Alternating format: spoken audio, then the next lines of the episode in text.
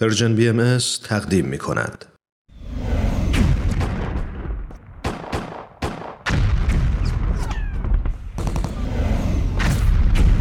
معماران صلح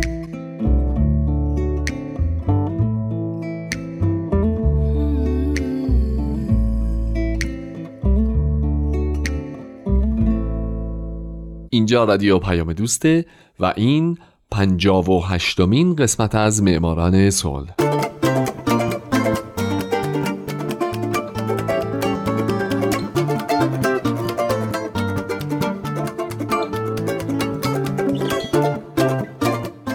فارسی زبانان دوست داشتنی درود به شما. من هومن عبدی هستم مجری برنامه معماران صلح. من در این برنامه به زنان و مردان و سازمان ها و مؤسساتی می‌پردازم که موفق به دریافت نوبل صلح شدند کسانی که یا دغدغه صلح دغدغه همیشگیشون بوده یا اگرم نبوده در یک بزنگاه تاریخی کاری رو که باید انجام دادن و باعث شدن ما الان تو دنیای امتری زندگی کنیم.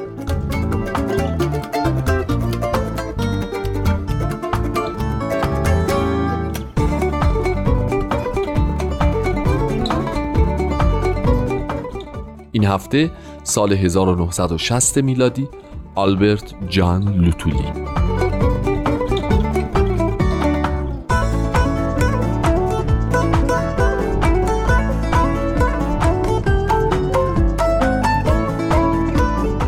تاریخ دقیق تولد آلبرت جان لوتولی معلوم نیست اما طبق اون چیزی که خودش حدس می‌زنه باید در سال 1898 میلادی به دنیا اومده باشه در رودژیای جنوبی که الان تو زیمبابوه است. اما تاریخ مرگش معلومه. 21 جولای 1967 در استانگر آفریقای جنوبی. او رئیس کنگره ملی آفریقا در آفریقای جنوبی بوده. در زمینه حقوق بشر و مبارزات بدون خشونت علیه آپارتاید فعال بوده و اصلا دلیل اهدای نوبل صلح به او همین هم بوده. همچنین او اولین فرزند آفریقایی و اولین فرد غیر اروپایی غیر آمریکاییه که نوبل صلح رو به دست آورده.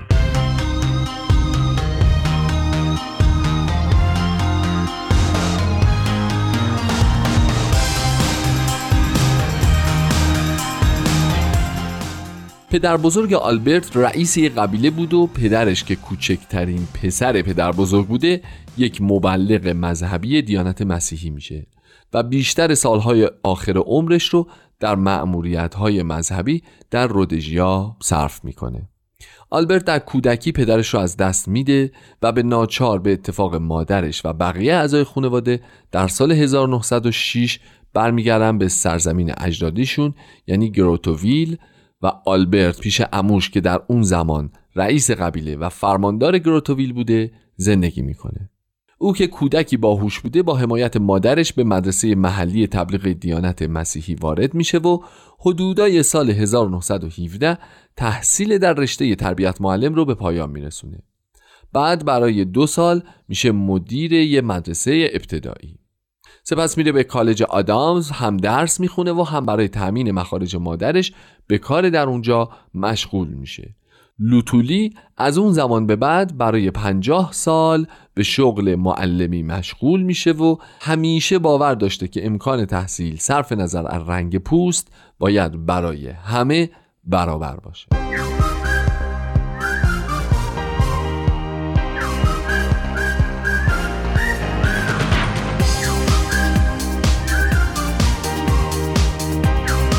آلبرت لوتولی به غیر از معلمی در کلیسا هم به عنوان واعظ آزاد یعنی واعظی که کشیش نیست اما در کلیسا سخنرانی می‌کنه فعالیت می‌کرد.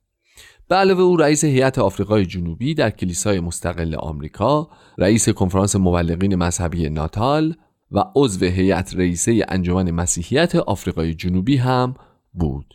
لوتولی در سال 1927 با معلمی به نام نکوهانیا بنگو ازدواج می‌کنه و این دو در همون گروتوویل ساکن میشن و صاحب هفت فرزند میشن. چند سال بعد از ازدواجشون در سال 1933 ریش سفیدان قبیله از لوتولی خواستن تا رئیس قبیله و فرماندار گروتوویل بشه. اما او اول برای دو سال این مقام رو نپذیرفت چرا که می‌خواست برای همیشه معلم باشه. اما بعد به این پیشنهاد جواب مثبت داد و تا سال 1952 که دولت او را از این مقام برکنار کرد رئیس قبیله باقی موند رئیس قبیله 5000 نفری که لوتولی به عنوان رهبر سعی می کرد مردمش زندگی بهتری داشته باشند.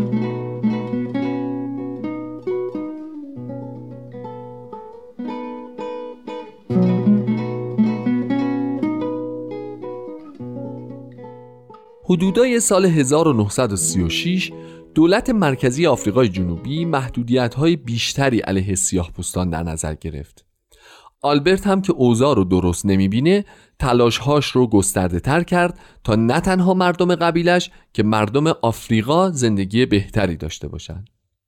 بنابراین لوتولی علاوه بر اینکه در جاهای مختلف به سخنرانی می پرداخت و علیه اقدامات دولت موضع می گرفت به چند کنگره مخصوص آفریقاییان هم وارد شد از جمله کنگره ملی آفریقاییان که از زمان تحصیل باهاش در ارتباط بود. کنگره ای که هدفش تضمین حق رأی همگانی و رعایت حقوق بشر عمومی بود. لوتولی خیلی زود به یکی از رهبران اصلی این کنگره تبدیل شد و به اتفاق سایر رهبران کنگره به طور سیستماتیک مبارزات مسالمت آمیز رو علیه قوانین تبعیض آمیز سازماندهی کردند. دولت هم که نفوذ لوتولی رو در کنگره دید به بهانه تضاد منافع ازش خواست بین ریاست قبیله یا عضویت در کنگره یکی رو انتخاب کنه او از این انتخاب سرباز زد ولی دولت از مقام ریاست قبیله ازلش کرد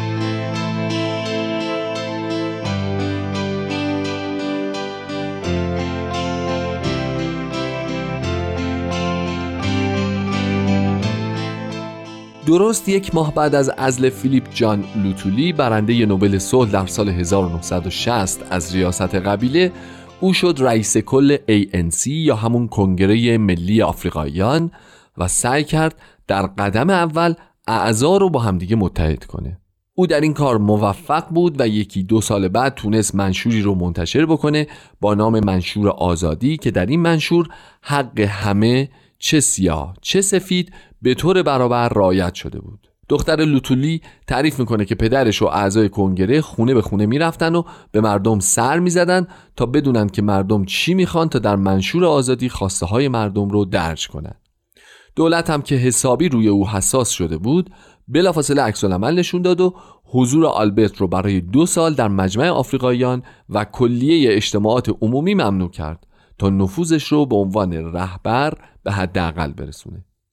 تحریم هایی که تا آخر عمر لوتولی به طور مرتب تمدید می‌شد و او فقط تا شعای معین از محل زندگیش می‌تونست رفت آمد کنه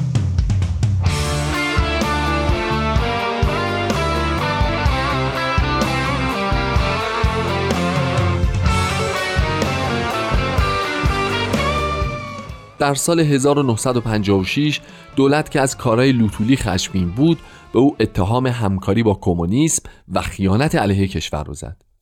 لوتولی در دادگاه حاضر شد و به اتهام ها پاسخ گفت و تبرئه شد. اما چند وقت بعد پس از وضع قوانین جدید در مورد پاسپورت که آفریقاییان رو حسابی محدود می‌کرد تظاهراتی برگزار شد که طی اون بسیاری از افراد کشته شدند. لوتولی در اعتراض به این کشتار در انظار عمومی پاسپورتش رو آتیش زد و همین سبب شد دولت کنگره رو غیرقانونی لوتولی رو دستگیر دادگاهی و محکوم به زندان بکنه. هرچند به خاطر وضع جسمانی این محکومیت معلق شد. این اقدامات توسط کمیته نوبل دیده شد و این کمیته لوتولی رو برنده نوبل صلح در سال 1960 اعلام کرد. پس از این جهان از جنبش مسالمت آمیز و ضد آپارتاید لوتولی و شخص خودش حمایت کرد و دولت آفریقای جنوبی زیر فشار شدید انگلستان و حزب کارگر این کشور رو چندین فعال ضد آپارتاید تسلیم شد و گذاشت که لوتولی به همراه همسرش بره و جایزه نوبل صلح خودش رو دریافت بکنه.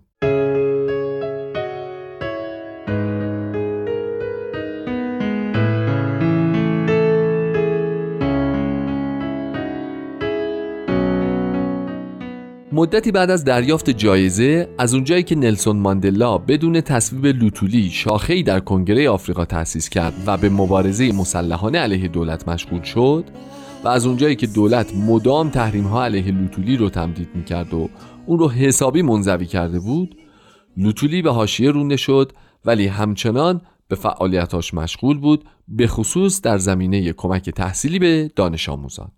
او سازمانی رو تأسیس کرده بود با نام صندوق کمک هزینه تحصیلی لوتولی تا امکان تحصیل دانشجویان سیاه پوست آفریقایی رو در دانشگاه فراهم بکنه.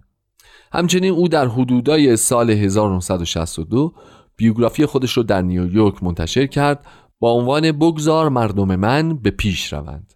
در اواخر عمر او به شدت مریض بود و دچار سکته مغزی خفیفی هم شد و بینایی و شنواییش دچار اختلال شد که احتمالا همین باعث مرگش شد. چرا که در 69 سالگی وقتی که از روی پلی بر فراز یک رودخانه عبور می‌کرد یک قطار با او برخورد کرد و منجر به مرگش شد.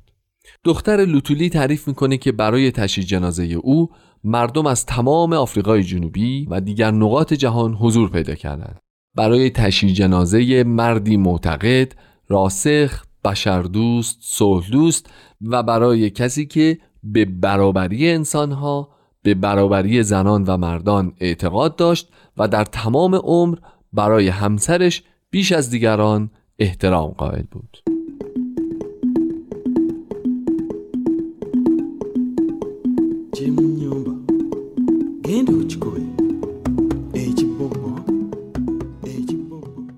دوستای عزیز مطمئنم که الان مدیران رادیو از دست من هومن عبدی که هر هفته امیدوار شمایی که الان شنونده برنامهش هستید در آینده یکی از برندگان نوبل صلح باشین حسابی شاکیان چرا که این برنامه خیلی طول کشید. پس من چیز دیگه ای نمیگم جز اینکه شاد باشید و خدا نگهدار.